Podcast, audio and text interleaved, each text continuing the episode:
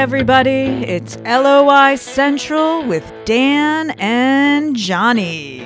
And you're welcome along. We're still uh, very, very much uh, in the heat and the heart of European action. I think we're a little bit more uh, upbeat about uh, the League of Ireland than we were last week in terms of the results that we've had. And we have so much to discuss today uh, on the show. Dan was in Tallaght last night.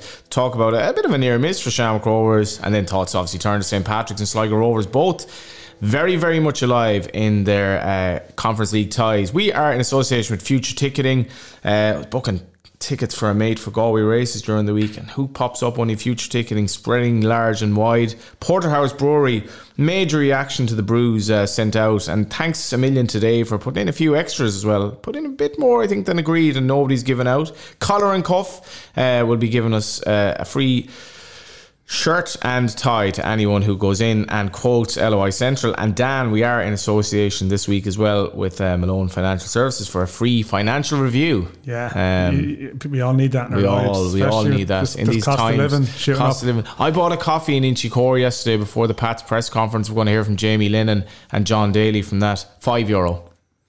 Five euro for a coffee. It just feels like it just feels like the fiver is a going rate for everything. now. Everything except I- craft beer. I, I'm in a I'm in a WhatsApp group with you and a couple of other reprobates, and uh, I sent you a clip from the couple of reprobates or other. Re- no, yeah, well, no, it's, I mean that's that's what brought them together. Mm. that's the group and us. Um, but it was a picture. It was a. I love the RTE archives Twitter uh, account. Mm. People can look it up. It's just like news on this day and such and such. And it was like the price at a pint in 1988, and it was like these outraged publicans talking about, you know, the three p on the pint which had gone up. And you know, uh, some publicans. It was a, a well-to-do publican outside the Horse Show House because, of course, it's RTE. So I mean, you don't go outside Dublin go Four, too obviously, far, for a yeah. box pop. Um, but they, they they went there and he was like, I'm not sure if we're going to impose this charge. And I had this graphic of the price at the pint and it was like, you know, 63p in such and such a year to like, it was 148, I think it was. My God. In, uh, in 1998. Or, or, or 88, sorry. Our producer Dell is nodding in the background, having p- purchased a couple of 148p points in his time. But I, I think, um, like, yeah, we're so used to everything being in denominations of like fives. Like, you know, and, and now it's even more of a cashless society. People are even less aware. Like, sometimes if you have to physically hand over the money, you're a little bit more aware of the cost where it's like tap, tap, tap.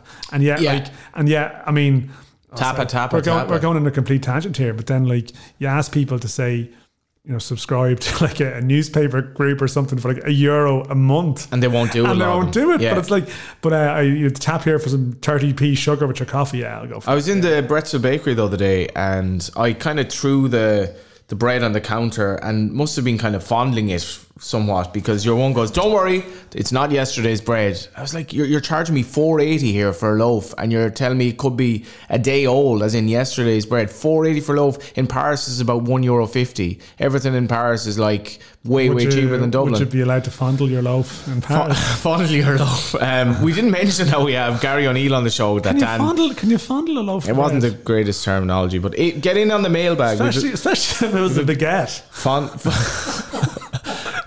Baguette to baguette. Um, yeah, Dan uh, was talking to Gary O'Neill. We also will hear from John Russell, and um, it's a busy, busy mailbag and a massive reaction to our uh, quiz question last week. I think the biggest reaction we've gotten. The Porterhouse Brews sent out a load of brews. You put some of them up on Insta and Twitter, and there's been a huge reaction. Yeah. Well, the answer to the question was Ryan Guy. Um, mentioned Graham Merrigan. not, not who- many, not many Guam ex Guam internationals in the league. So Graham Merrigan, who's a mate of uh, our guest Padjo from the show last week, um, he he put in the, the response Ryan Guy and also had this kind of gif of some lad doing a mad throw. I'd forgotten Ryan Guy was big into because we've about six of them at Galway United who take long throws, but like Ryan Guy, the long throw, I'd forgotten about that. yeah, that's it. He just like he'd caress the ball into the area with just a long, Mm. long throw, or he'd fire it in there more so. Fired in there. He was a good player, Ryan Guy. Um, what about last night, Dan? Uh, Yeah, the- Johnny, you weren't even at the game. And there was, the- as the old I wasn't at the game. Johnny, you weren't at Johnny, the game. you weren't at the I, game. I wasn't working at the game, and I, I have to say I did. You, I, you gave up. I had given up. Um, I and I think even okay now w- play, playing devil's advocate, the Rovers had nearly ten minutes at two 0 a man up to get a goal back to four six time. I thought Ludogorets kind of had them at arm's length and played them. Were extremely arrogant the first half, like they'd been on the beer. Great performance by Rovers though, and I think if this makes sense, Dan, and you you make references to um, the the performance last year, I thought it was quite similar to um, when they were 2 0 down from the first leg uh, Bratislava. in Bratislava. I thought it was quite similar to that, but I think Rovers' level is Europa League or Conference League, so I think this will bring them on with a view to that, and hopefully they'll ensure a Conference League spot at worst by winning against uh, the Macedonian team. Well, we'll see. Yeah, the the Shkupi they were playing um, in in the, the the Europa League third round. Who who again though like they pushed Dynamo Zagreb close. Although the flip side is Shamrock Rovers pushed Ludogorets close. Are they saying that in you know in, in sort of North Macedonia? It's like whoa, they they beat Ludogorets at home. We can't underestimate them. So. Um, yeah, I don't know. Like, uh, we'll hear from Gary O'Neill briefly um, uh, about sort of last night and so on, and also on the on the third goal last week. But yeah, I don't know. Like Bratislava was very good last year that home leg, but was it deceiving as well? Like that's the slight fear that you have. You think, yeah, it was very good on the chase against a team who probably thought they were true. And I'm not taking away from the performance. I think it was very good. The application was good, but I think you know Shkupi is going to be a completely different game. There's no. It's two teams who both fancy themselves like the Flora Tallinn game or so. Yeah. Like the experience of Bratislava counted for nothing against Flora Tallinn. It- you know what I mean? They did not. They did not learn from that game or take anything from that game into a game later in that campaign. Mm. Their, in fact, their performance on the chase against Flora Tallinn was worse. You know, and, and, and they were were an inferior side than than. You can argue were they better than Bratislava? I know people would say that, but I, I, Who, I, uh, the- the- Tallinn? I sometimes No, no. feel that's a bit of a defence. I think No. that's that's, Flora- that, uh, that's Tallinn trying were- to justify what happened. No, because Bratislava, a bit like Ludogorets, were in a position where they became complacent 100%. And Flora Tallinn were extremely well organised and defended, and Rovers couldn't create They, anything. they were like Flora were a good side. I'm They, not saying they were, they, they were weren't a bad side, but they, were really well organised, and Rovers couldn't break yeah, them down. Like Flora Tallinn were basically they hit their maximum level. Like they Hmm. performed as they should. Rovers didn't. That's the easiest way to put it. You look at the level of Estonian. Like look, I looked at the Estonian results this year, for example. Like, like it makes it less explicable that. Really, in a way that Rovers could be that comfortably beaten, but it's it was like almost like two even enough teams. One performed, one didn't. The Exactly. team performed, and that I think that the Shkupi thing is going to be a little bit like that. Like the Estonian league is ranked lower than the League of Ireland, as much as the coefficients are a bit mad Yeah. and how they're calculated. Yeah. North Macedonia is the fourth worst league in Europe. Mm. It's ranked lower than the Welsh league and stuff. Now again, the way these rankings work, like a, a team, a, a league drops down to the preliminary round, they win loads of games and they move up, and it's it's, it's a bit deceptive, right? How it how it operates. But it is true that in successive years, Rovers will have had a chance to qualify for group stage football by playing against a team from a worse league. theory, inferior Yeah, them. so so. So like you see, you have to you have to walk through that door when it opens, and the I- bad I thing think about the Shrewsbury, uh, Go the ahead, bad thing, the bad thing about the the the Shrewsbury thing is like if they lose it, they get another chance. Yeah, it is Which- Which shows which shows how many you know how, how it works. But uh, to finish my point previously, like you know, Tallinn, like Hibernians, who um who were pretty dreadful against Rovers, particularly in the first leg. You know, they scored three against Levadia Tallinn last week. They won three two. Mm. Mad. So so like a lot of these leagues are sort of the champions or the better teams in these leagues are around a similar and it depends who performs in the day who hits who is the who hits the best version of themselves. But I think Rovers do have a high ceiling on a good day. If they can just produce this like they need to produce this good day when they need to sort of stamp on the neck of a team they can beat rather than sort of punching up and showing they can compete with a team that's better than them and, and getting close right? They, they need, they, need, they, need to sort of there's a bit of a role reversal next Thursday. We're there at home against the team. This is a really big game, and they need to like assert themselves on it and say this is their time. And I think that I think if they do that, you can sort of say yes. Last night meant something because they built on it and they brought it into the next game. Um, I went, I went for a cycle before the game yesterday, and one of the guys I'm cycling with was like, I played underage for Ireland with Stephen Bradley, and uh, he did this quiet turn at a game against Northern Ireland that had the whole ground like literally just in silence, and he was going on about um, how he spent six years, I think, at Nottingham Forest as a 12 year old, and as you're cycling along, you're like, "Geez, you're sent to England as a 12 year old. But I, I texted aforementioned Stephen Bradley this morning, just saying, uh, showing the photos the lads I was out with, and saying, "Oh, you played well last night," and he responded back that he said the travel to Bulgaria he felt really really did kill them it, he felt that Yeah. they just didn't perform and I think with review to Hibernians you can kind of grow as as the campaign goes on as well. And I think Rovers. I called out Alan Mannus a bit last year. I thought he was poor in Europe. I think Alan Alan Mannus has been outstanding He's this season well, yeah. in every in every shape or form. And they go in now. If you look at last night, Dan, um, Farrugia didn't start but came on. Jack Byrne didn't start, didn't play. Um, Gaffney didn't start but came on, was brilliant for the goal. Emakhu gets another vital goal in Europe in terms of his own CV. Other players came in. I think McCann has been outstanding in this European campaign, really out of the blue in some respects. They didn't concede until very late on last night, despite Pico Lopes being out for about two months now. Uh, and in general, I think they get a lot of confidence. I have to say, some of the performances, like Ronan Finn at his age, for the way he's playing, um, and some of these players, and we spoke about the age of the team last week. The one, one incident I want to bring up is the Richie Towell um, simulation, effectively, which was a strange one for me because Richie was true on goal, and it, it looked like for me he didn't trust his pace anymore. That he kind of looked for a foul, and it could have been given as a foul. Now, for me, it wasn't a foul. I think the referee got it right. Wasn't that was a yeah. massive moment in the game. That was a that was probably the key moment in the game because Mako's goal was obviously a little bit late. What No, did you make of it? No, like it was a, that was a huge moment. Yeah, did he back himself to really go through and take the chance? But like I suppose experienced players, you know, if you draw the foul at that stage, the, the player is going to get sent off. You know, um, it's like you know, it's we'll hear from Gary O'Neill. Like you know, the the Ludogorets players, like they knew the dark arts well. Like they ran the clock. I mean, the, the the it was potentially a scandal last night. A bigger scandal than anything else that happened was that they only put up a board for five additional minutes. Mm. Now Ludogorets scored just as it went up, just as the board went up for five minutes. But I was sitting next to a Bulgarian TV journalist in the the press box last night. There was quite a few Bulgarian press members there, and we were, during the second half we were talking. He was like, "This is going to be like seven, eight." Nine minutes, which didn't seem like a big thing at 1 0, but once it went to 2 0, Yeah. you're sort of there going, This is like, they're going to put serious amount of time on here. And the Towell moment, very briefly, you're thinking they're down to ten. Uh, they're down to nine. rather. Nine. Um, so Rovers would probably win this and go through it. That's it. Nine men would be hard. And then I couldn't believe when he gave a free out. And then I watched it back and I was like, Richie Towell at this stage of his career maybe just didn't back himself because he was in he was in the advantageous position. He didn't need to draw a foul. He should have just basically gone through on goal and had a shot.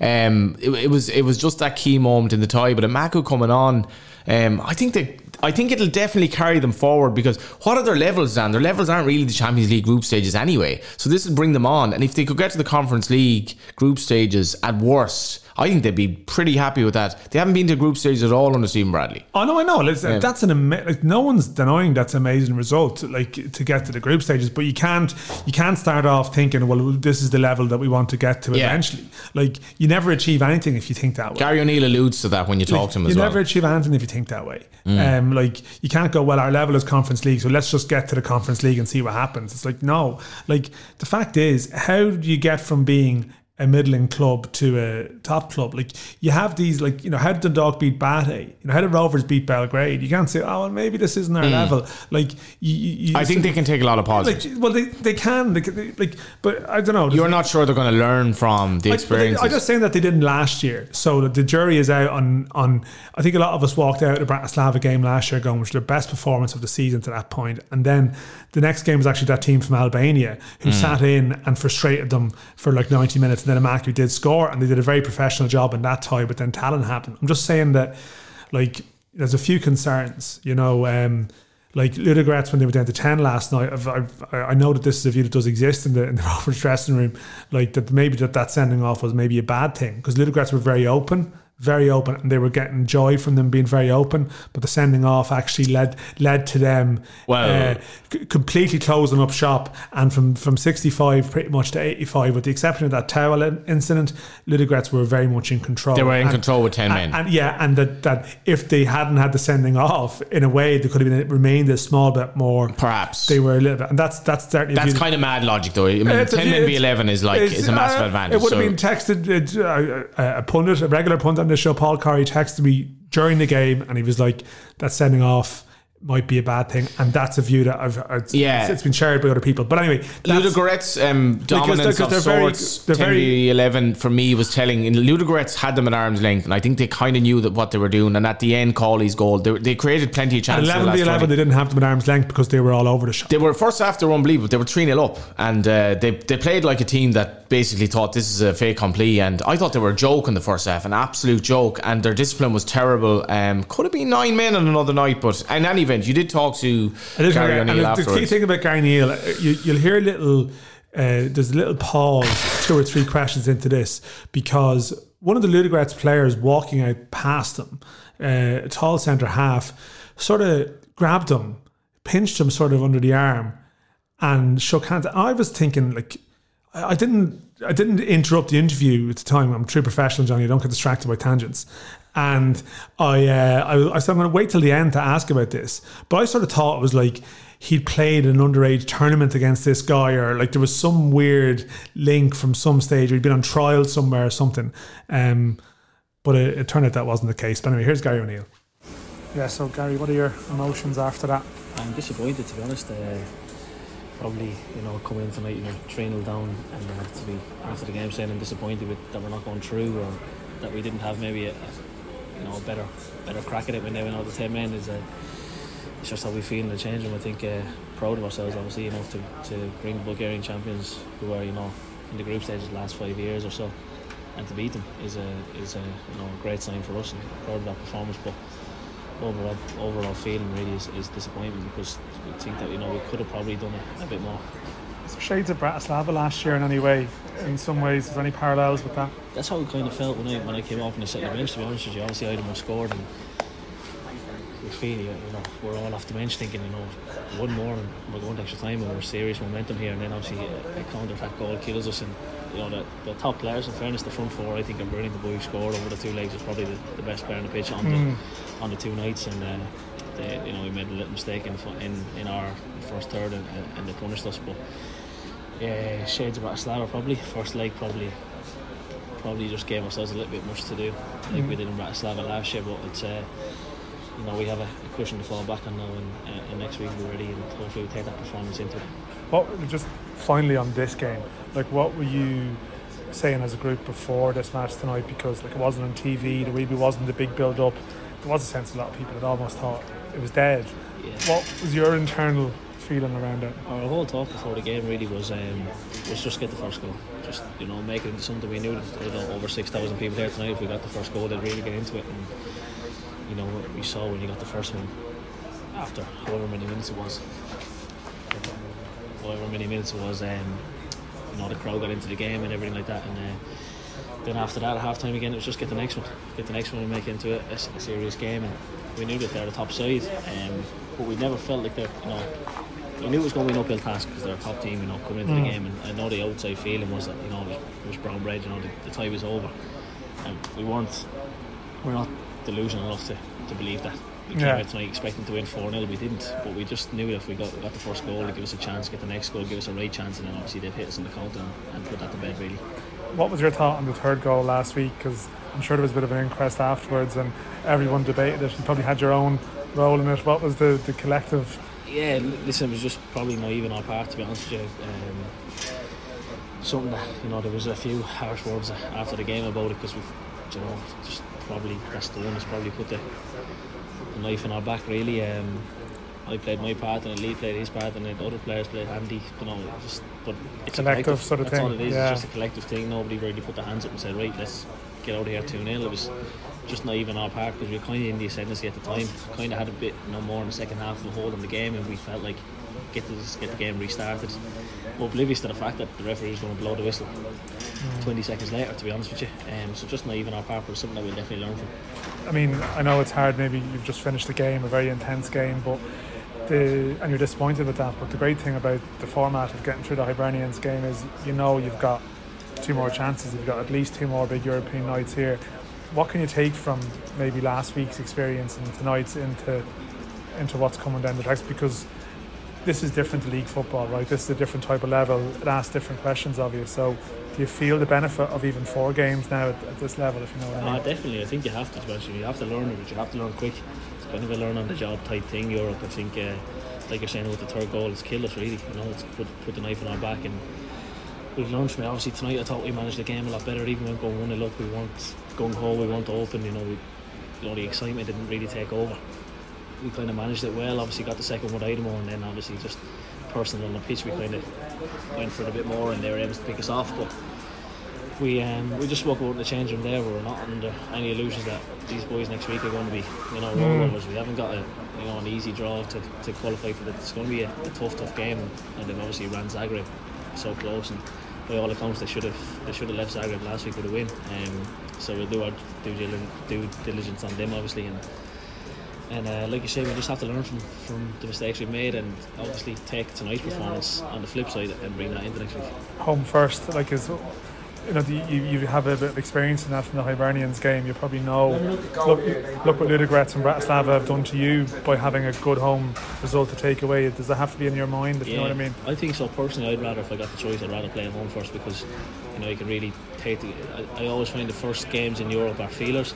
You know, mm. when you play a team for the first time, the first 25 minutes are always kind of feeling things out and stuff like that. But when you have the the crowd behind you here and just playing in Tallaght, just we obviously feel more comfortable playing there, and I think you can take the game to them. Obviously, like we did with Hibernians, and it was you know we went over there and as boring as it probably was to watch, we done a professional job because we were three up and we didn't want to make it any more interesting or anything like that. So um, yeah, I'd personally rather be at home first, and then I think we're playing Thursday at home and Tuesday away. So Seems it's a to quick be, yeah, turnaround. yeah. It's a quick turnaround. So um, no, look. It was, uh, Bulgaria was a tough one for us in terms of travel and everything like that. I think it's uh, it's all sorted this time for a smoother smoother journey. So That's good. Finally, who was that bloke that was saying hello to you on the way Ah, past there? we just had a few words on the pitch. He grabbed me armpit to be honest and started squeezing my armpit on the pitch. So he just done it to me there, but no, it was weird. All right, okay. Weird. That's the that's the, That joys the- of meeting new people in Europe, yeah, isn't it? No, I like different cultures. Obviously, it's. Uh, I thought they probably, as much as it was frustrating, I thought they managed the game well at times with their going down and killing Yeah. time and everything like that. They, they're a top side and they, and they managed it quite well. You can sort of learn something from that in a way. You people yeah. hate it, but you can sort of Yeah, respect it's it. horrible. It's the dark arts of the game, but it's do you know what? They're not fools, so uh, probably learn from that as well. You always have regrets, Dan, I suppose, after um, just that, that third goal. Uh, but the key for Rovers is to learn from this and build on it um, because they're absolutely blessed to have two more shots at group stages. No, like, they- but like, they're, well, they're not blessed. Ah, well, it's the way they. How are they blessed? Because Like, the- the in- the the old days, I mean, you Oh, just yeah. played two games and you were gone. on the basis, Um, on the basis of the on the basis of like yes compared to say you know draw to losing to Dynamo Kiev Hmm. and being out you know uh, even in more recent terms I think Dundalk lost to Rosenborg and were yes they are blessed in that context um but but but the, the start of the conversation at the start of the season you know the rules and like they didn't bottle the Hibs game they got it done and have earned this chance Yeah, yeah, Uh, yeah. and you know and you Sorry, know, they got drawn against the Burnians as well, consistent so- consistent yeah but consistent qualification got them seeded which gives you the chance of getting a game like that Totally. so like so they're not really blessed it's just they're capitalizing on Well, sorry, they got is. Hibernians as a shot at three more games, so they were a little bit fortunate in that regard. And I well think no they weren't they were seeded Hibernian, yeah, they, they were seeded. Okay, they were a little bit lucky because of the war Sligo Rovers got a Welsh team and Motherwell. So some like some teams have done a little bit lucky with the with the you know the and and Pats end up getting seeded into the next round. So we were in a good position with the three of the Irish teams, and I think Rovers have to embrace this. responsibility. I think if if they don't qualify for either of the group stages now, they'll have massive regrets. Because, course they will. massive regrets because like they, they will be favourites I think against the North Macedonians. They will definitely be favourites to some extent and they've had four games. They've players coming back. They should do the job and and then give Yeah, themselves but the group idea stages. the idea that they would go through four games in Europe and we basically haven't seen Jack Byrne yet. Amazing. Like I mean this is the whole point about Danny Mandroiu's gone this- and Jack Byrne isn't there in, at all. It's mad like. This is the whole point about um, last night. Like eh, with ten, you know, with Jack Byrne against ten. Yes, you're able to exploit that situation, but the players they had on the pitch weren't necessarily suited to exploiting the extra man because mm. they were they were having a lot of joy by being direct. Like Greene was getting in behind, even that Terrell running in behind. There are a lot of players whose strength. Burke was dropping deep and getting on the ball, and he's such a good player. But like you know, Lyons was getting at them and finding space behind them. And this is my whole point. When the man went was sent off, Ludogorets were just able to just soak it up a small bit more. And a lot of that space went out of the game, and all of a sudden you're looking at sort of green and certain players to pick locks, and that's not what they're going to do. And Again, that's- I thought that's where- uh, but that's where that's where he did well. But that's where you miss. What's Jack's Jack latest injury wise? Because Um, this just seems to be lingering on. It's I, I'd be I'd be on the fence about whether we'll still see him in, in the home leg against Shkupi. I'm not sure if this is going to be rushed because I think it's one of those where Hmm. he, he came back probably a bit quickly. He injured himself and picked up a sort of a slightly new problem. And I think if they rush him back, you're always in danger. But like this is the trade off. Like these are the most important games of the year. Like when Jack Byrne was signed, we, how mu- we would have sat here and talked about Europe for Jack Byrne. Um, I think Chris McCann has. I think he's been so good in terms of a player who's been a bit power player for Rovers, filling in Dan in the circumstances. I think he's done very well in that. But he's not Jack Byrne. He's not Jack Byrne. He's not Jack Byrne. So like you know, and he, he has done well. And I think maybe one of the things from last year to this year that sometimes it was O'Neill as the the sitting midfielder, and then. Uh, a lot of more attacking minded players, and it's O'Neill and McCann. And maybe so you think that's May- maybe it's given him a bit more of a base there, like Hmm. a bit more of a defensive protection there in, in Europe. But again, it's going to be interesting to see how they approach interesting how they approach the Shkupi game next week because Gary Neal mentioned it there. likes Like, being at home first? Yeah, and um, like Watts was dropped last night, for example, you know, and they went with sort of you know O'Neill and McCann Towell, you know, and then okay Burke dropping in. But like, what type of team do you set out for? Totally, yeah. If you want to take a lead over, do you do you, do you need to sacrifice a McCann or O'Neill? Like that's well, you not. I think it would be McCann more than likely. It would be. I think O'Neill would always probably play. I think in games like that, don't concede. If, if, if even if they frustrate you, if it's nil all, that's fine. Don't give away sloppy goals like they did last year. Don't concede in that game. And even if you go over to Macedonia at nil all, that's not the end of the world. You're conceding at It's home. not the end of the world, but I think they need to go with a lead. I actually really do. do? I, I do. Yeah, I, I absolutely do. Yeah, I, I, I. It's not as if the away goals rule is is, Hmm. is there anymore. Like the the nil all home result is good when the away goals rule was there. I think without it, it's like no. Like you have your full crowd at home in your own place. Like again. Like stamp on their neck here, like you know, take control of this Stamping on the situation neck, Dan. like take control of the situation. That's what they need to do. Like that's making the next step, rather than sort of like you know you, you you go over their level and you're leaving yourselves vulnerable to all sorts. And I mean, Irish football's history in Macedonia is not is not a good one, right? So I wouldn't be wanting to go there. But anyway, let's go to the mailbag. Uh, probably a lot of Rovers comments in this, but, Busy we- mailbag. but let's let's let's go and see what you've what you've got for us this week, listeners. Hey, what's the time? It's mailbag time.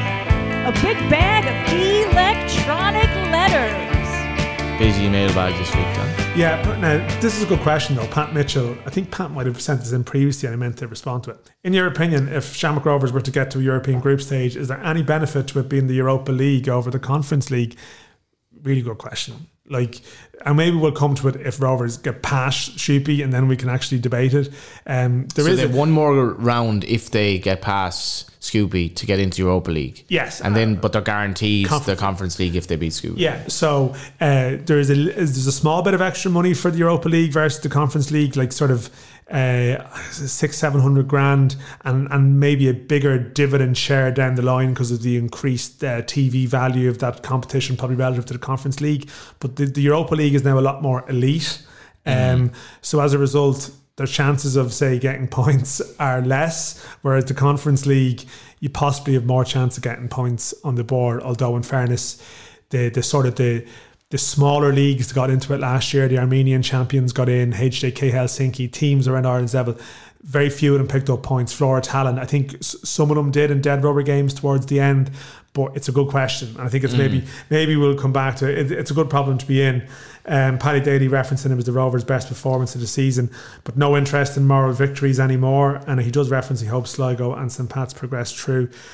Um, I did have something about Finn Harps today in bother. Um, Met Ollie Horgan on Sunday. Had a obviously a very off the record chat with him, but let's let's say he was quite downbeat. But I mean that wasn't uh, that wasn't that- exactly a revelation. That could be an on the record chat. Like Mark Rossler, of course, occasional contributor, um, saying they're a shadow of an Ollie Horgan team. Um, and he feels they're going down at the moment because UCD have more about them. I mean, it is. I think they have the more uh, upward Like, they're- trajectory. they're- Harps have uh, what have they won? Two games. One against Shells, who are atrocious, and Ollie has brought in so many outsiders this year. I think there's always a challenge in terms of harmony and kind of squad happiness and togetherness and the collective.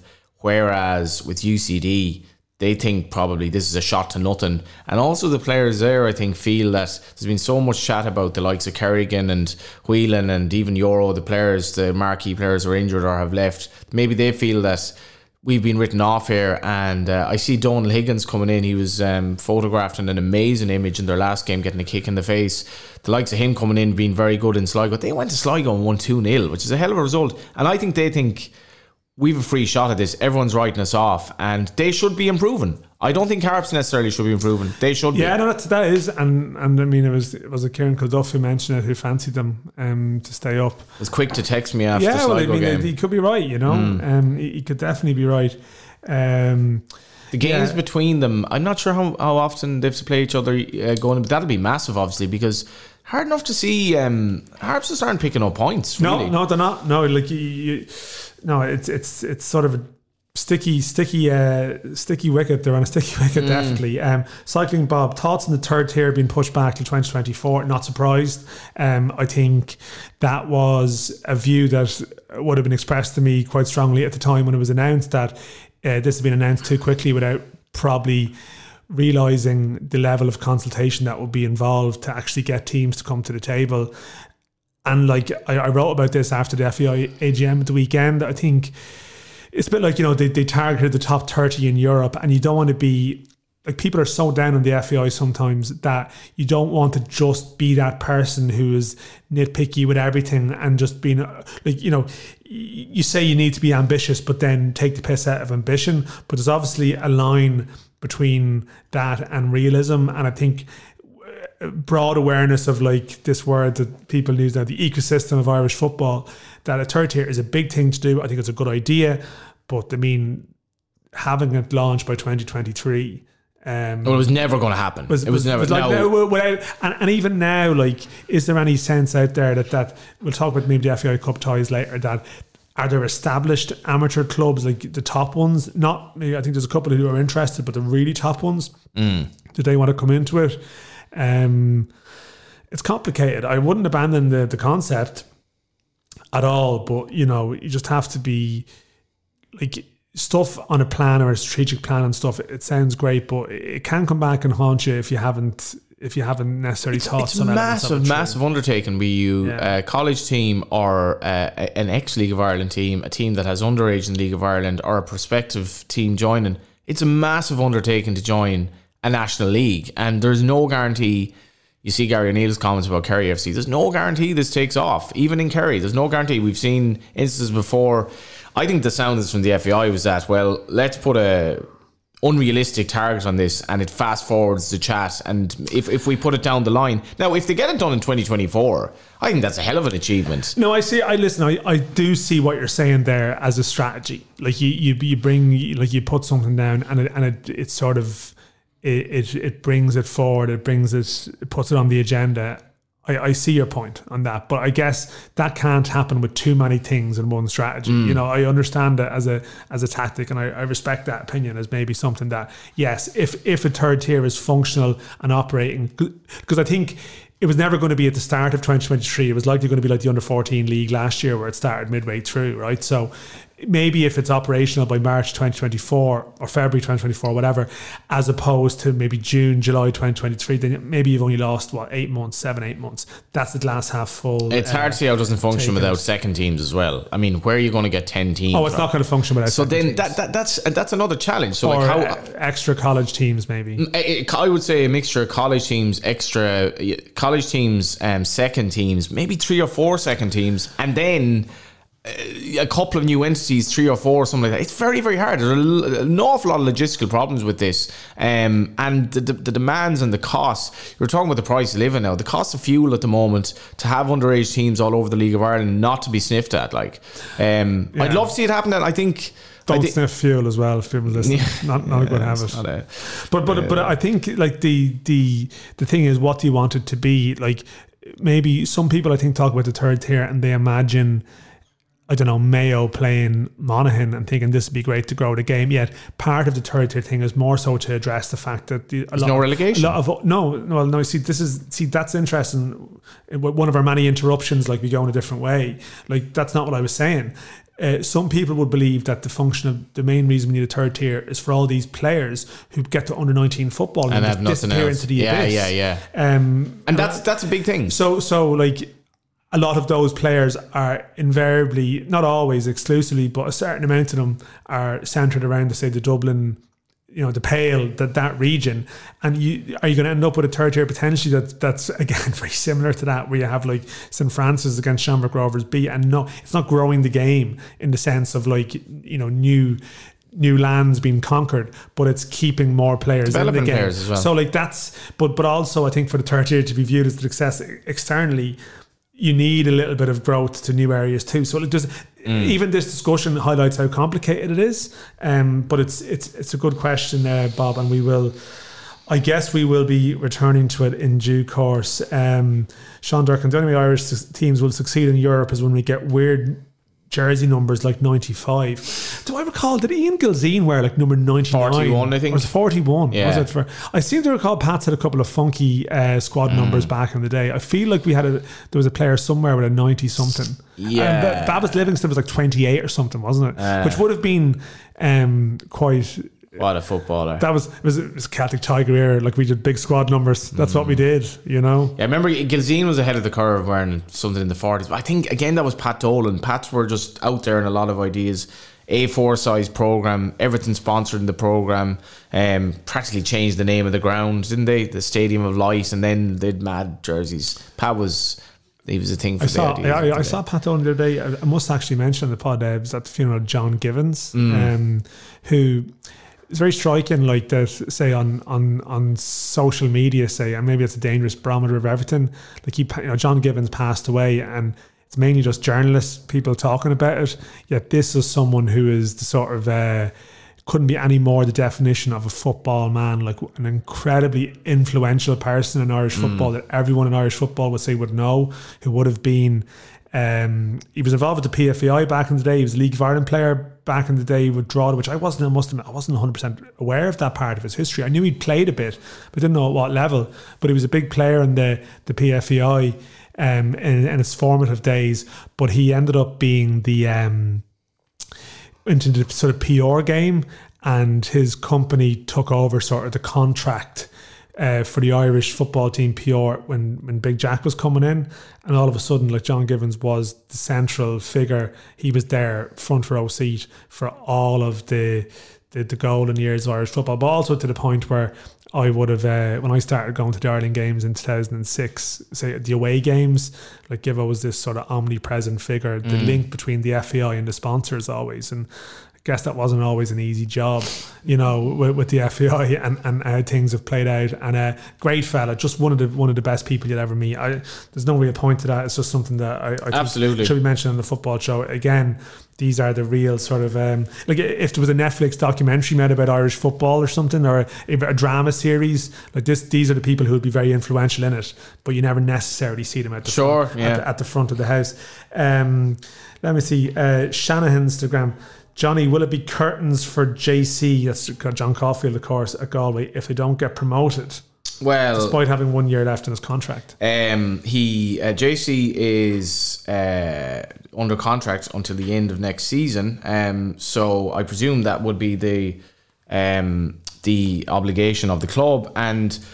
The performance in Cork was excellent. Uh, very, very uh, late winners against Athlone. Still in the fight, and I, I, I do, I do slightly revise what I said, which wouldn't be unlike me.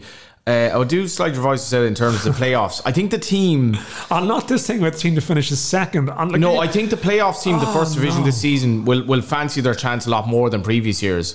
So I'd be if, if Galway United don't finish top, which they likely won't, I'd be more hopeful than normal. As much as it's tough, I don't think the Premier Division team's going to be in great nick this year. So.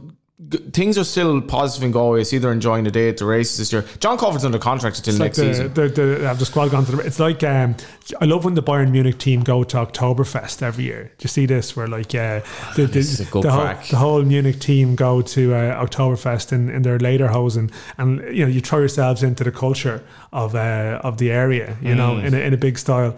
Um, I'm actually going to Oktoberfest this year. Uh, for your 40th? It's part of like a Oh, wow. midlife crisis uh, 40th celebration. A lot of people who turn 40 or are turning 40, uh, who, you know, some some of whom missed their parties during COVID or whatever. So uh, that's a bit of a tangent. But uh, Do you know what I was thinking Um, though? When we'll talk to, we'll hear from John Russell, but most of the managers in the league now, or most of the managers in the Premier Division are younger than us. Would that be right? I've never heard you talk about young managers before. No, but if they're younger, if the We should- managers, we are, should- if the managers are younger, about that. if the managers are younger than you, that is worrying. But that's that, that is like this is the point when when Sligo- we're alive. the- I mean, we could be dead. Well, I mean, You know, the, the, we we only have is better than when it comes to state of you know our, our state of being. We only have two options. Alive We all end dead. up at one of them. Yeah. and like something I've been thinking a lot in recent times. All right, which as in you're alive or dead. yeah, Yeah, it's like you realize. You I've know, had the, both the, lo- this week. the, lo- the longer you spend alive, the closer you are to being dead. this is true. Yeah, yeah. Um, Technically. we're all fucked with climate change anyway. So, Well, I mean, Yeah. there we go. um, what else we got? Hey, hey, listen, not our generation, Johnny, not our problem. Where are we flying this week? Um, Where are you flying this week, actually? Are you flying anywhere this week? Uh, I'm not. I go down to Stag actually in Cork, and then Uh, how are you getting there? Train. Train. Mm. That, how's that? What's It's it- it's obviously miles better than private transport, but not great. Nothing's great. Yeah, I, I was I got a barbecue presented on Sunday, and it's gas barbecue. What do you do? Well- what do you do? you get a you get a Well, barrel if, of if you gas. follow, if you follow Johnny Ward on Instagram, take arty photos of your produce from a nice angle. Your food always looks nicer than mine, and I kind of wonder. Is it just better photography skills, or are you? Just, No, I'm good- just- I'm good at just- food. Are you just cooking better? Uh, Bolan Phillip was JW relegated into the media overflow area this time. No, he didn't even go. he didn't even go. Oh, well, I wasn't actually working at I- the game. Were I- you? You weren't reporting at the game, were you? Oh, I was doing a piece.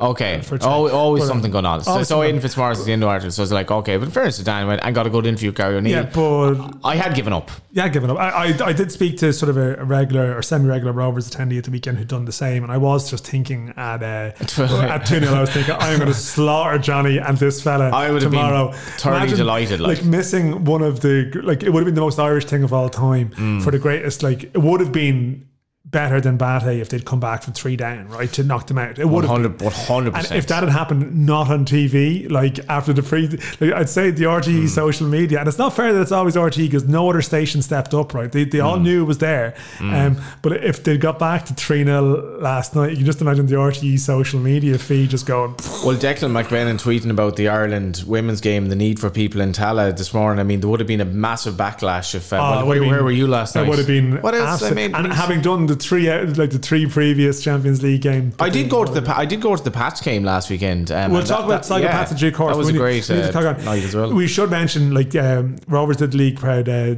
GN. Instagram is just like uh, what is it? David King. Sorry, David King. Easier. It's like it's like he has an anagram of his name on Instagram, which is interesting. That I, I saw someone joke. It's King ludicrous. David. Yeah. Um, I- I'm going to giving up on that joke there. Someone said, "Is Ludogorets an anagram of a good result?" Ooh.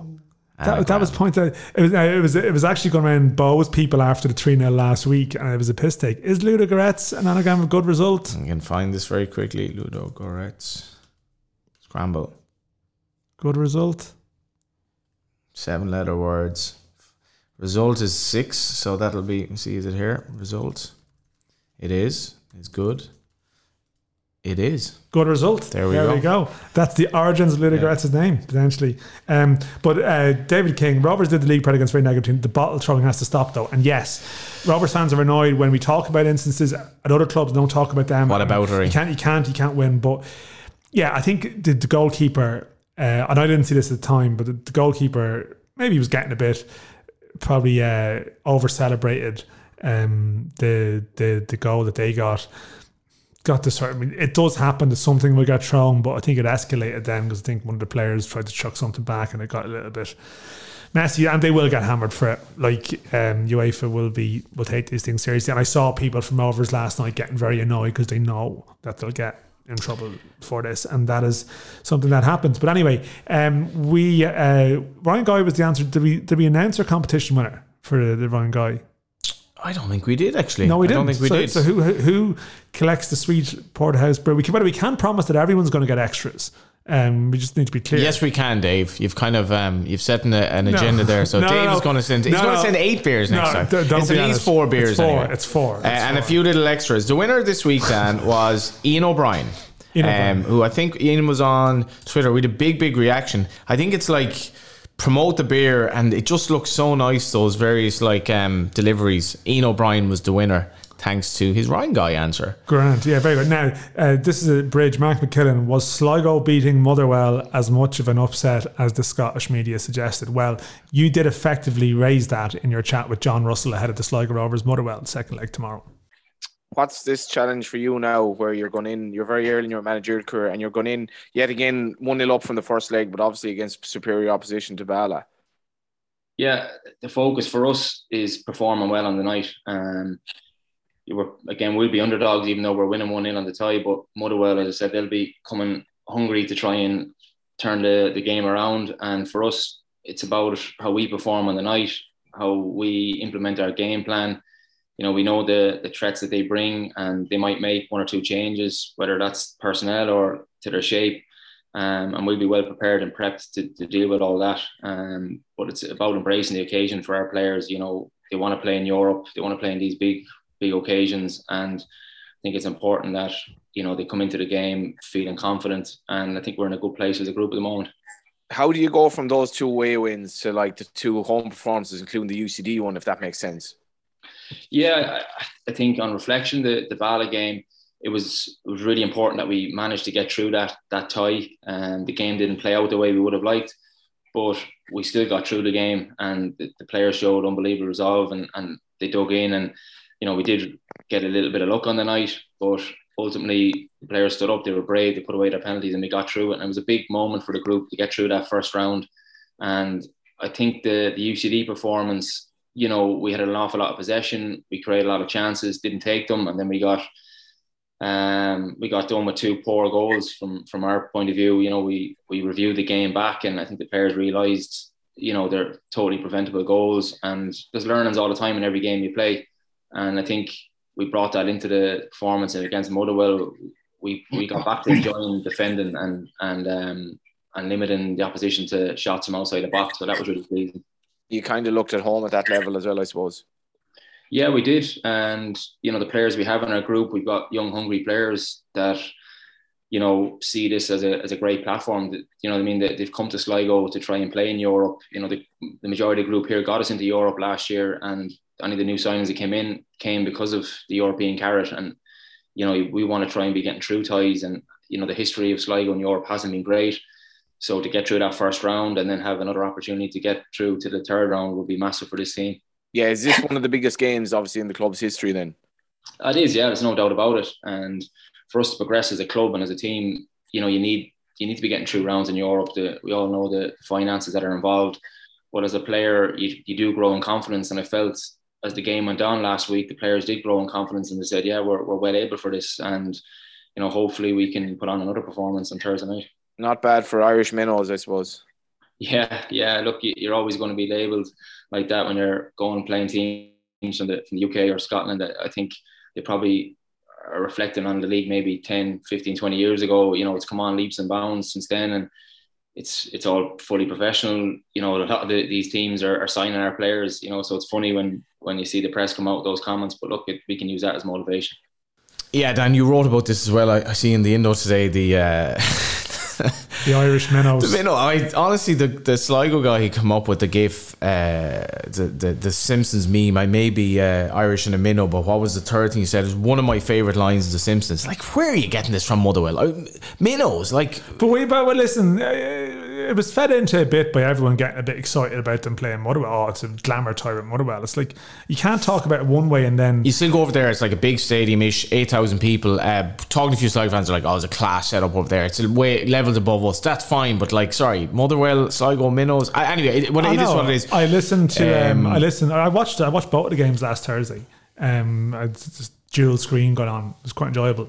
But um, I saw that Jay put up an Insta. I, I didn't see the Sligo game. I just saw the highlights. but and I saw the. I mean, I saw. I had the commentary on that one, which was kind of funny because they, they there was a mistake on the team sheet. So Shane Blaney was Oh, renamed as Blaney Shane for the entire. So like he'd make it a header be like Shane, and he'd be like Shane. and like, I, I, I, the only way they would have made it better if they'd renamed them Shanay. You know, if they'd given them a sort of a, a sort of a, a continental feel. It's like a Blaney Shanay. It's like this guy sounds like a player. You know. Um, What about Aidan Keena's goal? yeah, it was great. I mean, it was it was bad defending by uh, by Mugabi. It was, Um, yeah. you know. He's been accused of that before. yeah, before. exactly. And um, Um, yeah, it's um, Probably said too much. Um, but but but like it was it was it was bad defending, but like you take it's, it's, it's one of these great cliches that I actually hate. Oh, you give him a chance, he scores. You see, people say that about strikers; they miss chances all the time. They Mm. don't they don't get one chance and score. But this was an example where that was actually true. He got his first chance, his first sniff, and he stuck it away. is he the best striker in the league? He may. He's only twenty three as well, which I'm amazed with all the clubs. Yeah, do it's, that. yeah, it's a good question. Hoban's still pretty good on a good day. Mm. Like he, he is. Like you saw Hoban against Vitesse last year. Like Hoban against Vitesse last year was excellent. I don't think any striker this year has played as well as that. Gaffney. Gaffney's performances are when you're probably actually Outstanding. Hoban esque maybe in some ways. Like you know, and, and Hoban previously in his younger days probably accused of not doing it in Europe. Yet it was so good in the European games last year when he dropped deep as he got a mm. bit older. And and maybe like Keena, eh, maybe there's something in that that the strikers that do, do well are the ones that are comfortable that can come back and almost play in a number ten position and link play. Mm. And that's what you probably need to do to be a good League of Ireland striker in Europe. My slight fear with Keena eh, at when he's played up top um, is that he can drift too much back into the number 10 Yeah. position. And it's a slight fear for them tomorrow uh, against Motherwell that I'm really looking forward to it. But they did freeze against Bala. Oh, their, ho- their home their home record in Europe is, is but- so worrying as well. but Keena was was pretty ineffective in that, that game, and sometimes he was probably getting frustrated by the way the game was going. You said you said it's John Russell as well though, Dan. That's um it's like I don't know, it's like I've had some bad, bad forms at home this show. And this is a really tricky one because as much as there are no away goals, they're one 0 up, and that's regardless of what you look at it, it it's one 0 but it's a hard one to know. Like how do we manage this game? Do we go all out to get the first goal? As Gary O'Neill said, we want to get the first goal. That's straightforward. Sligo, it's like, well, the longer it's nil all, the longer we we've an advantage in the tie. And also you expect Motherwell to up their levels a bit, you think? The only thing about this is though, it's a, it, there's a slight contrast from the Bala Town one in that Sligo Rovers probably people felt they almost had the job done. Hmm. They were at home, the pressure was on them. It was a free hit for Bala, and they gave it a hell of a hit. This one's a little bit different. Like Motherwell are probably still under more pressure here. Oh, totally. Like, like Totally, yeah. some of the questions that Russell gets is still a bit like, oh, no one's expecting you to go through. Now, part of me thinks it's like, well, no, you sort of have to, again, you know, you have to stand up and be proud and expect, like, you're 1 0 up coming back to your place against a team who are okay, who are from a better league, but they're in pre season. It's almost like, let's not put them on too much of a pedestal. 100%. But, but they're under massive pressure. Like, I, like, this is a classic Irish thing. Like, you want to get some coverage of the, the Sligo Rovers Motherwell game and the immediate aftermath. You can go to Scotland last week. There was a 30 minute podcast up uh, on Thursday night. Um, and it was like Stephen Craigan and James McFadden on BBC Scotland talking about it. And like Stephen Craigan, who's from Northern Ireland, but like still talking about Sligo Rovers like they're, you know, the, the, that the, the lads are up to do, uh, you know, they're up to, to take the energy rating of houses the following morning or, you know, uh, sort of work as postmen or, you know, whatever. whatever, whatever It's whatever. amazing that you just said that. I said that Uh, because bit you're, of an you're, you're, you're taking calls about that issue. Uh, and that's why this, this is a heavily edited podcast. But um, uh, it, it, it, it, must be said that, like, you know, Stephen Craigan was like, well, this is a bit like when I was at Motherwell and we lost at home to Llanelli 1 0 in 2009. And then, then they went and they beat them 3 0 away. And that's the mentality. They sort of think that uh, League of Ireland club is no different to a Welsh club. Now, in fairness, if they watch Sligo Rovers and Bala, they'd probably be yeah. merited to think that way. But we sort of know that that's not really the case. And I do think, I go back to my point after the previous round. Bala played a really direct old school game and it unsettled the life out of Sligo Rovers. Motherwell actually try and play a bit of ball on a good surface and it really suited Sligo Rovers because we have a t- league full of pretty good tactical players now who enjoy that type of game on a good stadium and a good hmm. arena. So Motherwell now, will they, if they, how they approach it is interesting. If they go and just decide and say interesting, if they go and decide and just do the same as last week and they're a little bit sterile. I know John Russell said they have a tendency to go a bit more direct, but I felt last week they they didn't really challenge Sligo Rovers in the way that Bala did. Will they go a little bit more direct because they have the big striker who's he's a, is a bit of a presence of Van der Veen. I can't think of his name. Um, It is interesting. You don't Like- like, Premier Division week to week now. You don't get um, teams playing direct against you. So like as you're used to in the Bala games, Sligo Rovers defence, Yeah. they're not really used to this. So, like but but and Russell did a very good job last week in the sense of he started Keane up front, but then he brought Mata on later on. I mean, really, Mm. mix it up. He could have like it just just it was a, it was a it was a sharp plan, but. Do you start that way at home? And I think there's a there's a really interesting element to that tie. Interesting. Uh, oh God, I just stop using that word. three times But it would be very enjoyable if they did a job in Motherwell. It Oh, would, big time, just big for the time. The Scottish minnows. reaction. Yeah. Like, and we know why the, our league is perceived that way, and a lot of those reasons are self-inflicted, but some of it is still mad disrespectful. I looked at Motherwell were knocked out by Stjarnan of Iceland in 2015, and I did look at the news reports of that, and there was no Motherwell dumped by Icelandic minnows, Minnows. even though In a country of uh, even though, but 350,000 even though uh, League of Ireland would be ranked higher again than the Icelandic we league, it's, it's because um, it's someone from these islands. Whereas, in fact, if they were knocked out by a team by from Macedonia or Georgia or Armenia or teams around the same level as the Ireland, yeah, they'd get a bit of grief, but it wouldn't be the same language because they honestly think that it's just a load of public decorators ju- to ju- play. or energy raiders. Ju- Just to, to if this were uh, in in the betting in this game, there's no way Motherwell would be odds on to win this game, right? So that means that Sligo Rovers actually should be favourites to qualify, right? They just need to avoid defeat. Motherwell are not odds on shots away to Sligo Rovers. I'd say it's. I, I, the, another thing I think to give uh, Sligo Rovers top, I thought the Motherwell manager's interview last week, Graham Alexander after the game was a bit mad. He Good. thought they did very well, and I was like, "Oh, this is a manager who's under pressure." And I, I will say, without knowing that Motherwell were going to play Sligo um, around the Nations League game in June, I'd know some of the Scottish press lads quite well. I'm just got talking about European clubs, and they did say Motherwell are in Europe; they're going to be crap, like they're in a bad way, and. I think there'll be an unbelievable atmosphere in the showgrounds. I think the fact that they came through that Bala game, which Russell spoke about, they do it. They won the game. They were terrible. They got through it. I think they'll perform much better. I think Sligo will get through. Pats, on the other hand, Dan, after that one-all draw when they were really good, I think they have a chance. I really, really do. Um, Well, listen, let's hear your, your your chats with Jamie Lennon and the assistant manager John Daly. It switches from Lennon to Daly halfway through. You heard a little whoosh, which means not quite halfway through because we've no. about seven minutes of Jamie and two or three of Just- John Daly. We we Where love John later John on Daly at some point to talk about his career. I'd say, it, but we this is more brief and keeping to the point of the European stuff. I've been out for five months, I think it was. Yeah. So uh, yeah, I've only been back training really properly in the last couple of weeks. So um, I kind of set the target for Europe to kind of be back available for a, for the match day. And yeah, thankfully I got on the other night for thirty minutes, which is good. Happy this. What was your injury then? Uh, fractured metatarsal back in March, the day before the Rovers game at home, just in training, and uh, ended up having to get an operation after a while. So it was a long time out. How was that mentally? Uh, it's tough at times. Like you know, spend a long time on your own in the gym doing rehab, and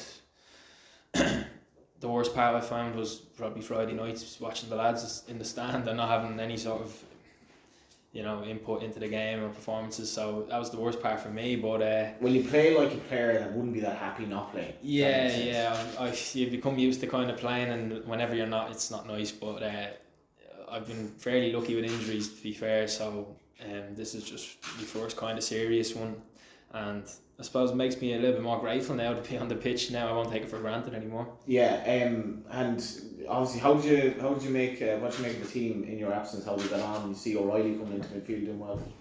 Yeah, they, they've been good. I mean, like we have to take into consideration the turnover of players we've had in the last year compared to last year's is unbelievable. But uh, Chris Forrester was the only player from the cup final playing on Thursday. Yeah, exactly. It just shows the turnover we've had. But uh, I think we've got quite a young squad. Um, like if you look at back, a back line are all under the age of twenty five, I think. So it's a, it's a young squad, and but it gives gives young lads a chance to come through. And you look at the likes of Adam O'Reilly coming in, has been probably one of our standout players this year, and and uh, yeah, other players like that has, has been good. But uh, it's it's it's hard to watch from the stands. You're just itching to get back. I think at times we were probably a bit thin for in the squad. A lot of injuries at one stage, so it's good that we have so many lads back now and a couple of new additions too.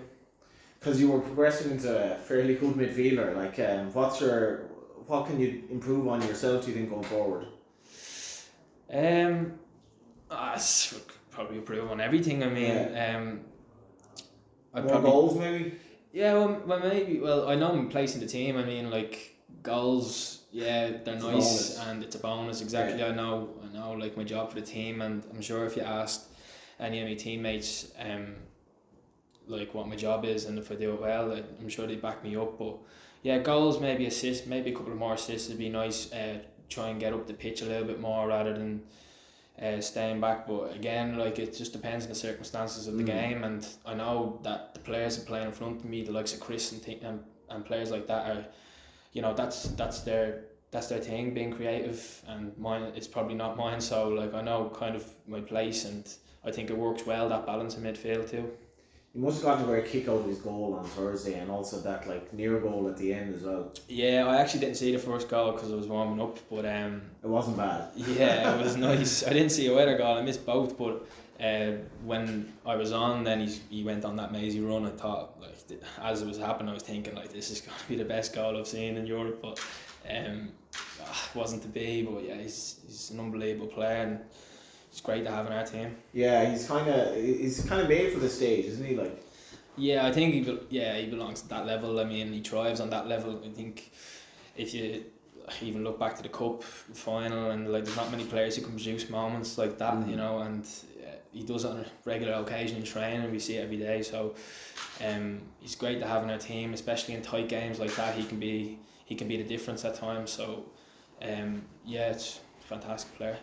What was it like um, with the managerial change in the off season? What's that like as a player when you have a totally different, like totally different coaching team? And obviously, we've all heard about the controversy of Stephen leaving, but like, what was that like as a player? Yeah, it's it's strange. I won't lie, but Yeah, to be fair, I've I've been at Pats at at senior level. I think this is my fifth or sixth season, and I've played under I think four four managers, four That's different mad, managers. yeah. So I was kind of used to a bit of a change every now and then. Like, but yeah, it's it's it's kind of just the same again. Like, uh, Dinty and Tim have come in and and uh, brought a lot of new new faces in. Like I said, we have a big turnover and. Um, we've put in some really good performances this year at times, and other times maybe um, we've put into performance and not got the result that we think we deserved. But I think as the season goes on, we're getting stronger and stronger. In training every day, lads are pushing each other. Um, but yeah, it, it is different, but it's kind of the nature of this league at times. Why do they like the two lads?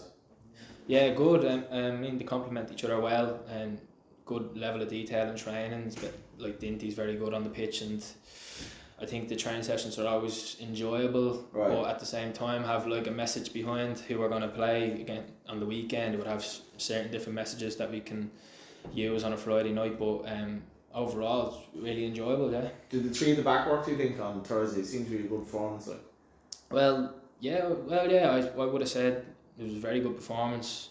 And they probably weren't expecting it. should have won the game really. Yeah, we should have won the game.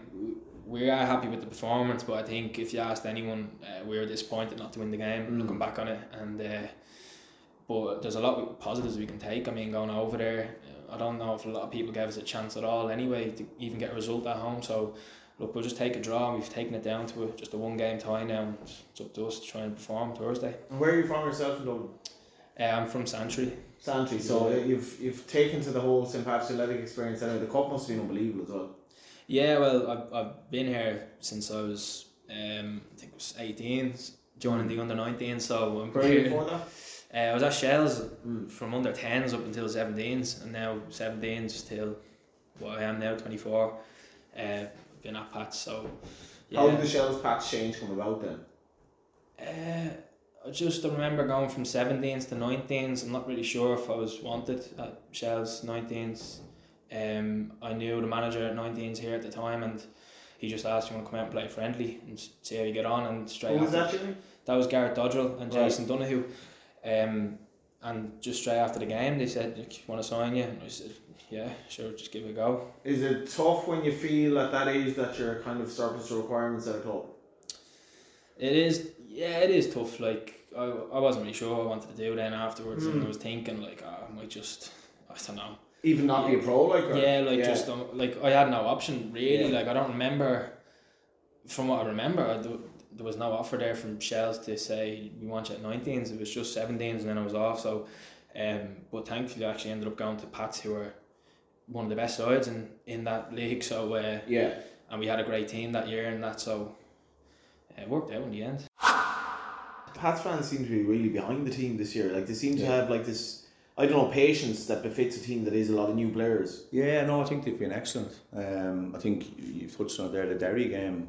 especially like four 0 at home. Like I was walking off thinking, oh no, we're gonna get mullered here. But but to be fair to them, they they applauded the players off the pitch, and you know I think. I don't think it was for lack of trying in that game that we got beat. It was Derry were very good in they were very good, Yeah. and we got punished for for a few mistakes that we made. They they were clinical with their with their play, and they hurt us in the moments that we made mistakes. Um, so, but we tried in that game, and they were just they were just better on the night. So, but no, they have been very good, and as you said, like for a team that finished second in the league last year, we've lost a few games that we feel we shouldn't have lost. Um, and and they've, have been very good. Yes, there's going to be there's going to be moments where they disagree with decisions that are made, but I think they have been quite um, quite forgiving of, of Mm. certain things. So we can only thank them for that, and, and hopefully we can start to then produce results and hopefully get through on Thursday Yeah, to give them more to give them more you know excitement going forward. Just, just finally on that thing, because like you, you look at Bohs last year and the excitement around their run, like and obviously the, the Pats players have to think they have a reasonable chance here, because like you, I, in my view, you're the better team on Thursday. I thought we were the better team. I agree with you. Excuse me. Um, but we have to take. We have to go into this game. It's going to be a different game. It's they're going to have obviously got a bit probably of a shock. I don't. You don't know if they expected that. Um, the intensity we played at would probably be. You know, we'll need to try and match that in a in a obviously a, a warmer climate. Um, so it's going. It will be tough. But we do feel we can hurt them. We have areas of the pitch that we know we can get at them, and um, so it's just, just again, it's it's about taking the chances when they come, and obviously defending as well as we defended. You know, the other night I thought the Very lads well. defended really well. You know, you take away that that obviously individual error from Harry, and um, we restricted them to to very little. So we're gonna have to do that again and make sure that when the moments come, we we, we punish them. So I, I know um, one of the things in the league that I felt, especially sort of post the recession, Dan, that I thought was a serious problem for clubs was players coming and going every other year. That's, and that's, that's, the, that's the history of the league, Johnny. it, it, probably not down the years where you, you were you played for your local team and you were on a modest wage and that was it. But then obviously in Dublin and more so as as after a session where there were short contracts. Anyways, I think that's slightly changed. Now you look at Shamrock Rovers being big, con- big kind of you know same players basically. Um, you look at some of the other teams that they've they haven't as much of people. Chris Forrest is the only player who You, started no, the you, game. you've mentioned like you've, you've mentioned that in the in the uh, maybe we, it was in the match report, but you, it's, you mentioned that in discussion with the two lads. Maybe we, we, we cut some out. That is mad though. Chris Forrester was the only so like when you think about Pats and the expectations and the, the mistake um, that the centre back made, he's he's obviously just come in. There were a couple of players there like I didn't know anything about them, and they're trying to gel them together to have this European battle, even though they're kind of half getting to know each other in the middle of the season. And it is, and they've new manager, and it's all it's all kind of mad. And Pats has just been it's I, I've gone. I think I've gone to more Pats games than anyone else this season, and it's strange going there week to week because they can be very good. They can be quite bad against Derry, but the, it's almost like the supporters are kind of patient behind them. And this was a brilliant performance. Like Chris Forrester, if he got that goal at the end, you're talking about possibly the best goal you've seen by an Irish player in Europe uh, on home soil, maybe anyway. But they thoroughly deserve to win the game. Now this is a one where I am expecting the Slovenians will be much better the next day, but like this could be massive for Pakistan, massive, and I think they could do it. Yeah, I just think it's one of those where the you again you have them on the ropes and you had the chance to take a lead there and you haven't. Ah no, they're one 0 down though. I mean, it could have been worse. They're one 0 down from a terrible mistake, and they got a draw, which I think I think they would have No, no I know, that. but I'm just saying that I think Mura's attitude to it was not great, and I think you, you punished that at the time, and I think that's the slight fear I would have. But again, I got the, the message, like the soundings I got from Pats before this, that they fancied it.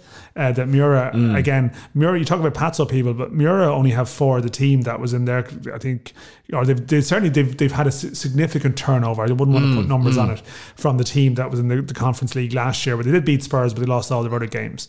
Um, so, like again, they've had significant changes. They're at the start of their season. They're vulnerable. Again, like you, know, you, you sometimes have to seize this opportunity when it comes your way. Now, I do like Pats believe, and they do have players the capability to play kind of quite smart on the counter attack.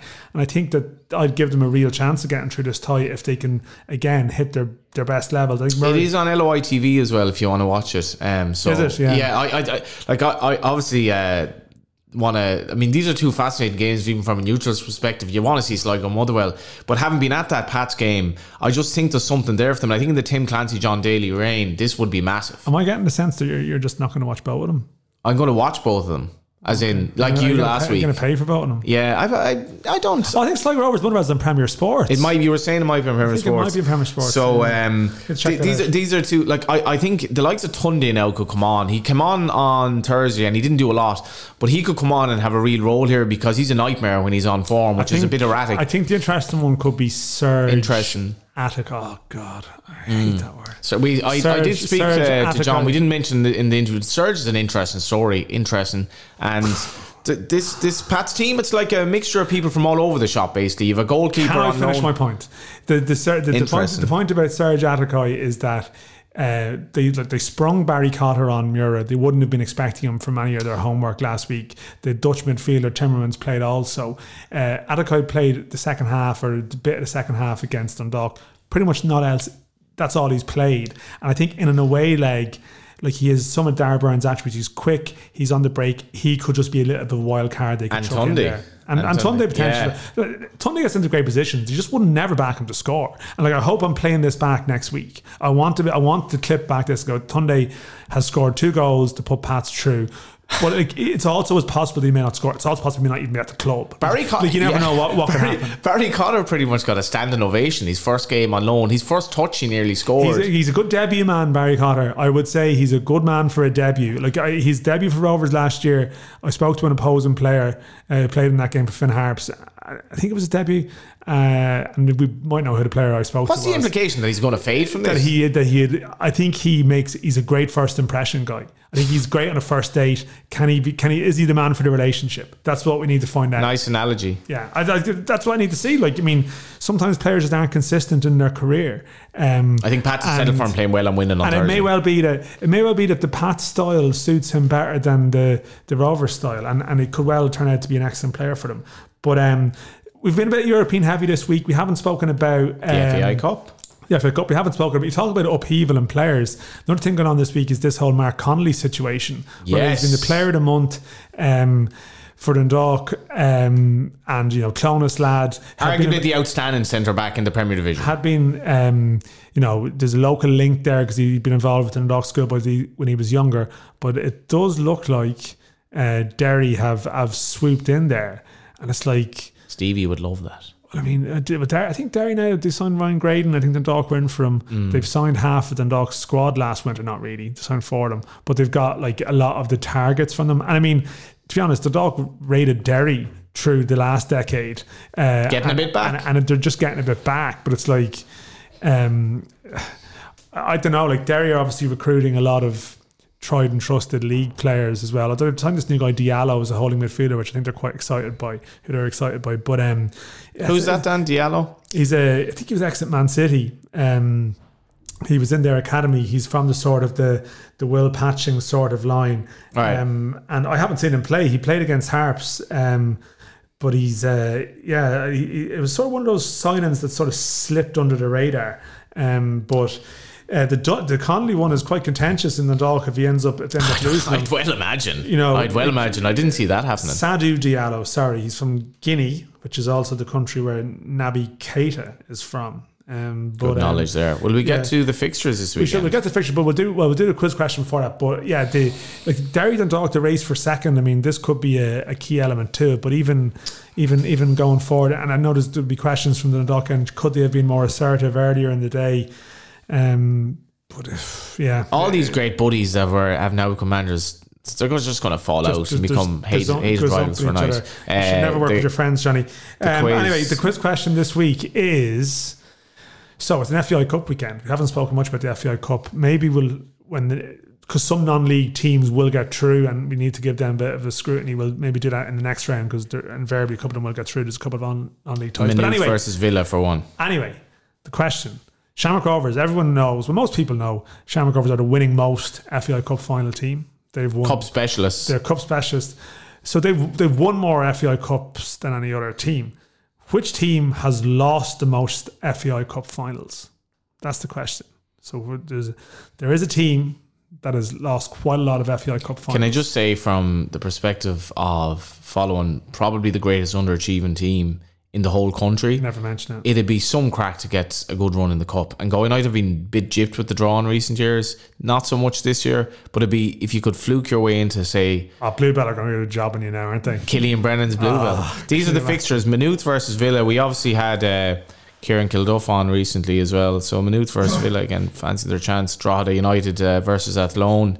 Um, sorry, didn't even mention. Brilliant result from Drogheda. They, they've beaten Dundalk twice. Sorry, I and mean, we have like the, the, the, the, it's been a big- the cut in theory. Like, I mean, this is the whole. I, I made this point all year. Like Rovers, when they get involved in Europe and Mm. Europe takes hold, this is the time of the year where they could potentially drop points. If if Derry or Dundalk, if either one of them had gone on a really good run, like since the break, like Dundalk was.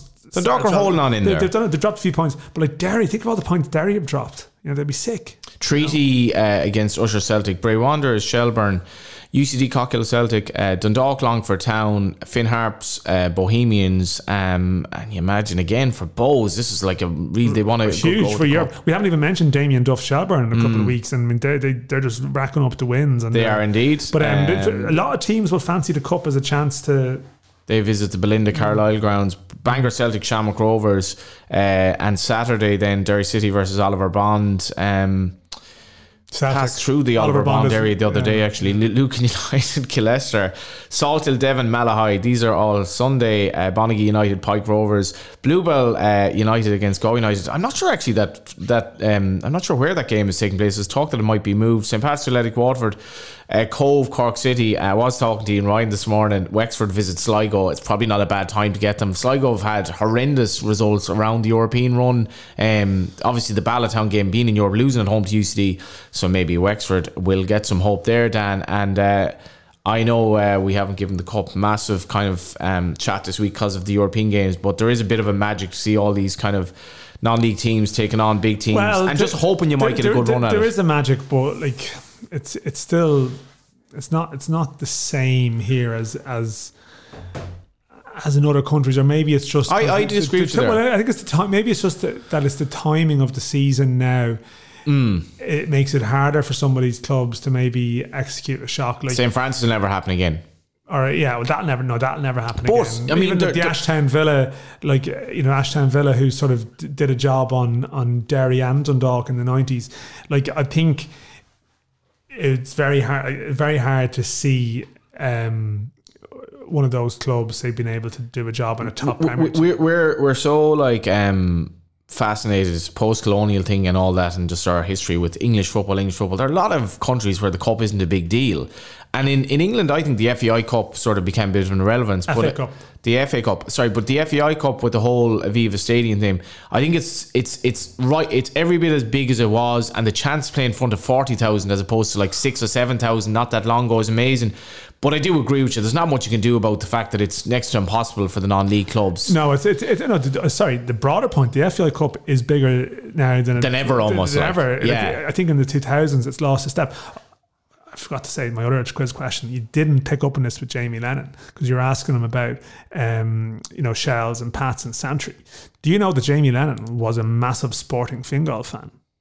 To the point where he was the mascot, I believe, when they were in the FAI Cup final in 2009, and he had his his wall, his teenage or his his uh, maybe pre-teenage walls were full of like sporting Fingal paraphernalia. That is absolutely mad. Like, Yeah. I mean, he's one of like about three people these, there. Need to do these research for these chats. Sporting. Just think, of, I just think where we could have taken I, that I've been. I've been at the All Ireland final on Sunday. I'm not going to lie. Um, I was so hungover for the the Pats media visit. It was just a question of getting through it without making an absolute show of myself. And then I paid five euro for a coffee. I suppose when you think about getting through it without making an absolute show yourself, that could be a That's mantra. life that could be a mantra for all of our lives. Our really. podcast. Um, that's it, Dan. Busy few days for the football journalists in Ireland. Very busy few days, and great that we have still three teams going well in Europe. Thereabouts. Well, yeah, I, I just hope that this time next week we still have three there. I'd be I'd actually, Probably two. I'd be very I'd be very happy with two. I would. I don't know. And doesn't matter which one it is, but um, Statistically, one of them should definitely get through. Like statistically, there's a very good chance. I in um, it's yeah, no, like it can. It, you know, it it, it 60 40 50 it can it can happen, and like it's it's. I think with both of those clubs, with Sligo Rovers and Pats, if if they get through, they've achieved the maximum they can realistically achieve from Europe this year. If you know what I mean, I think it's very anything else a bonus anything else is a bonus. Um, so I hope that's the case. It's a, it's a good time of the year. The GAA's season is cleared out of, of August in terms of County. The Premier League monster is coming back into sight, and it's like you need to stay in that news cycle. And the European Games is a chance to do it. So let's hope. Let's hope that opportunity is seized, Johnny. We'll be back next week. if you're a Sligo or a Pats fan enjoy Thursday night we'll talk to you next week